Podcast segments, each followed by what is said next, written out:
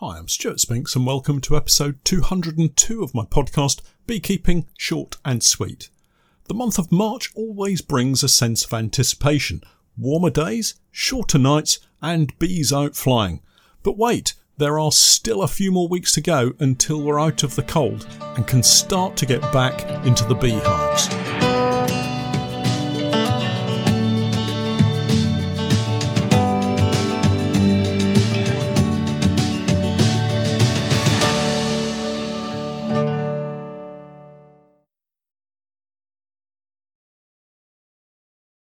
I'm delighted to say that our podcast is now sponsored in part by Simon the Beekeeper.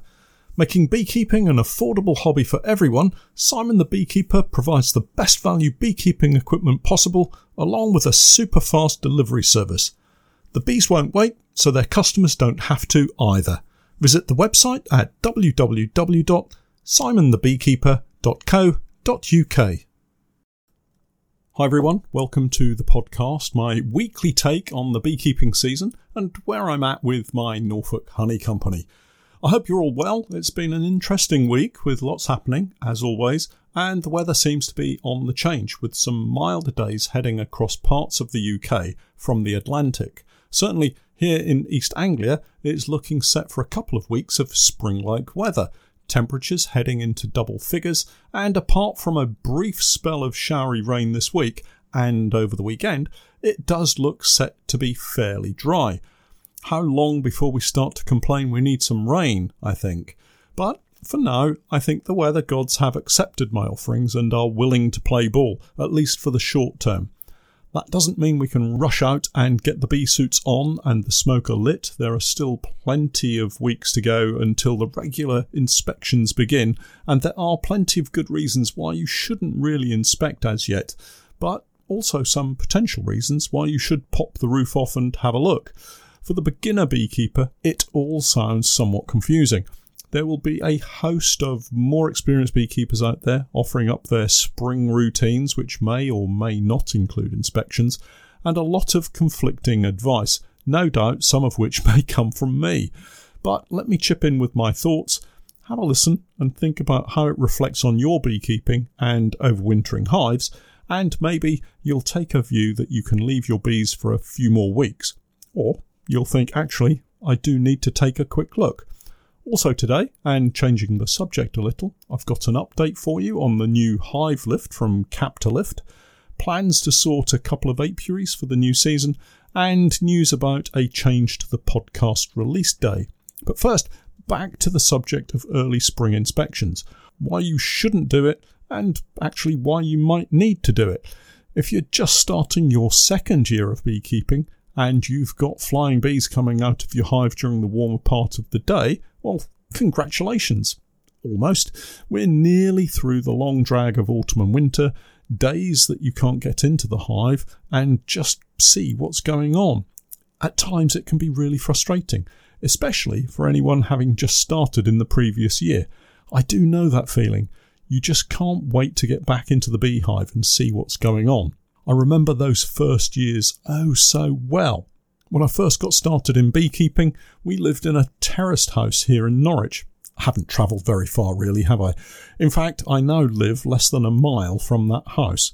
The garden was barely twenty yards long and it had an old wooden shed at the bottom of the garden. It must have been fifty years old at least. And that was before we moved in, and the previous owner was something of a woodworking buff. There were a few old hand tools left behind, and some planks of wood ready to be turned into something useful. But the overriding memory I have of this shed, apart from the vibrant green paint on the outside, is the smell. When I first moved in, it was of very old creosote, that distilled tar-type product that was used for preserving pretty much anything wooden in the garden. A strong smell when first used, but mellowing into an altogether softer, less pungent smell. Quite pleasant, actually, and having kept bees in the back garden for a few years, the smell of the shed changed from just that trip down memory lane to an altogether more beekeeping aroma, that of scorched and scraped propolis and beeswax. I can almost smell that old shed now. I wonder if it's still there. Anyway, I had just three beehives at the bottom of the garden, just outside the shed, and I could watch them through the windows as I cleaned boxes, made up frames, and planned my year. A delightful March morning, with the sun on the hives, would see bees slowly emerge to head off on cleansing flights, foragers hitting the garden plants, and, around lunchtime, workers performing their orientation flights, dancing at the entrance in preparation for more distant flights in the days to come. That entire memory is what gets me excited for the new beekeeping season, even after all these years. Obviously, it doesn't take long to get enough kit ready for three beehives, but somehow I'd managed to find plenty of reasons to sit quietly in the shed, watching the bees heading out of the hive. Fond memories indeed. But there always came a point at which I started to think I should maybe carry out a first inspection of the year. The challenge in those days was I really didn't have a mentor or support network, no internet or YouTube to refer to, and it was all trial by error, as it turned out, learning as you go along. And there's nothing wrong with that, but if there's someone helping who's already made those mistakes, it would have moved my beekeeping knowledge along at a much faster pace. I came to understand that as long as it wasn't too cold, and I wasn't in the hive for too long, I could pretty much inspect any time in March around lunchtime. What I didn't realise at the time was having a purpose to get into the hive is possibly the most important thing. Inspections for the sake of inspections are fine if you're a beginner and it's the height of the summer. You can take all the time in the world. But in early spring, with little knowledge of what I was doing and clumsy fingers, meant the hives were open way too long and I probably did more damage than good. So, to get to the point, here's a little checklist of do's and don'ts for early spring inspection. If you plan to inspect your beehive, have a really good reason for doing so. This could be that you're not seeing any bees flying from the hive when others are out and about. Sometimes that can simply be down to the type of bees that you have. It doesn't need an inspection, just a quick look under the roof, spot the live bees moving around and pop the roof back on. Job done. I've done that many times this winter. Perhaps the hive feels really light and you want to assess food stores. I would work from the outside frames, check what food there is. If necessary, move a frame of food next to the active seam of bees and close them up again. No need to go through the entire brood area. And if you're feeling concerned, swap sides and do the same from the other side of the brood box so there are two frames with food close to the active seams of bees. Maybe you've seen drones. You're worried it may be a drone laying queen. In this case, work quickly to the brood nest area and look for worker brood. It might just be that the colony is keen to get its drones out early for any spring mating flights that occur, or you may find the colony has in fact become unviable due to a drone laying queen. This is a queen who, for several reasons, can no longer fertilise eggs and thus can only produce drones. Remember, workers are produced from fertilised eggs, drones from unfertilised eggs. If this is new to you, grab a book and check out the basics again to remind yourself of how the colony works before the season really gets underway. At this time of year, there are not many reasons you need to inspect a colony at all, and as I said, you could be doing more harm than good. One of the main reasons for not inspecting the colony is you could spend too much time working through that you cause brood to become chilled and die. And at this point of the year, every single developing larvae is precious. The colony will have gradually dwindled through the winter months, becoming smaller and smaller, putting more pressure on the surviving adult workers to maintain the correct brood temperature, feed the developing larvae, and carry out all of the other tasks that need to be completed at this time of the year.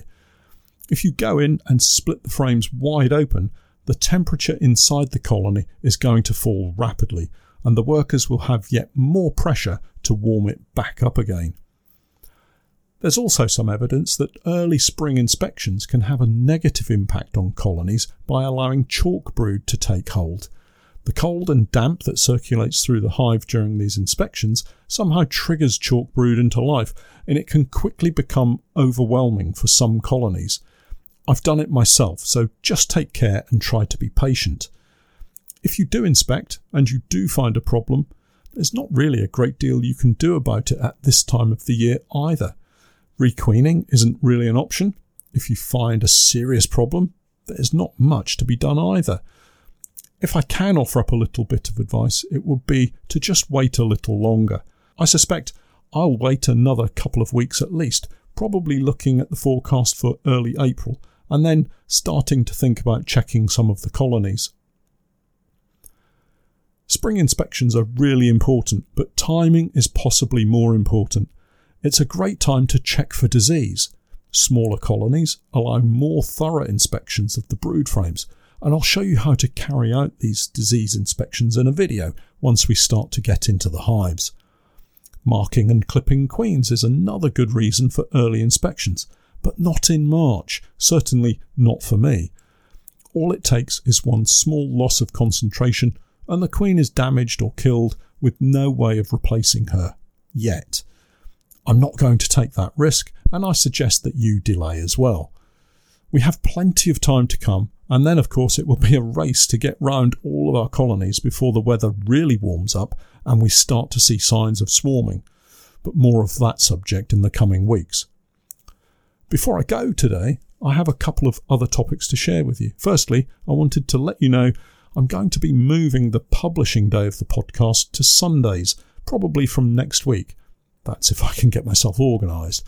The plan is to have a little more help during the week, and up to now I've normally spent Thursdays in the office doing admin and the podcast. With extra help on a Thursday, it makes sense to get out and be busy with the bees rather than be in the office. So do look out for that switch soon. I'm currently finalising my queen rearing plans for the coming year too. I spend way too much cash on buying in queens, and my own queen rearing with locally adapted colonies has suffered as a result, especially last year. I need to become more self-sufficient, and with that in mind, I'll have some announcements to make in due course. I've also recruited some additional queen rearing helpers who I hope will gain some valuable experience and skills in queen rearing, and at the same time help me regain control of my setup. Again, more about that in due course. Turning to yet another subject, I spent a day getting to grips with the new CaptaLift all-wheel drive hive lift last week, and I'm feeling very happy with my purchase. I shifted a decent amount of kit, all empty boxes at this point, but it didn't take long to get a feel for how the lift works. To give you an example, I was able to lift and move eleven national supers, albeit they were empty, but eleven supers at once from a stack to the trailer, no strain on my back, and I finished the day having emptied this particular apiary of a lot of boxes, and whilst it did drain the battery, I was a little overly cautious about how far to push it because I didn't have any help to lift the hive lift back onto the truck, so I needed to save some battery power to get it on and off back at the unit in order to get it recharged, which I successfully did alone. The lift does weigh a lot, and at one point I was a little worried that it might have fallen off the back of the truck as I was lifting it, but with a super clamped tight to the lifting mechanism, it worked out just fine. I'm going to need a lot more practice before I feel confident with it, but short of buying an easy loader type of truck mounted lift for many more thousands of pounds, I think this will be up there alongside the Apimelter as one of the best bits of kit I've ever bought. Let's hope I haven't hexed the whole operation by saying that, but I am hopeful. Finally, now's a good time to get out and sort a few of the apiaries, if you haven't done so already. We have brambles that need cutting back, grass that needs cutting and trimming, and with colonies still tucked up inside hives early in the morning, it gives a window of opportunity to get out and clean everything up before things get really busy. So that's going to be one of my jobs for the week. Apiary cleanup, of course more foundation into frames, boxes moved, and I might just fit in a spare moment to clean my smokers, ready for the off. Well, that's it for this week. I'll catch up with you all again next time, and remember, I'm Stuart Spinks, and that was Beekeeping Short and Sweet.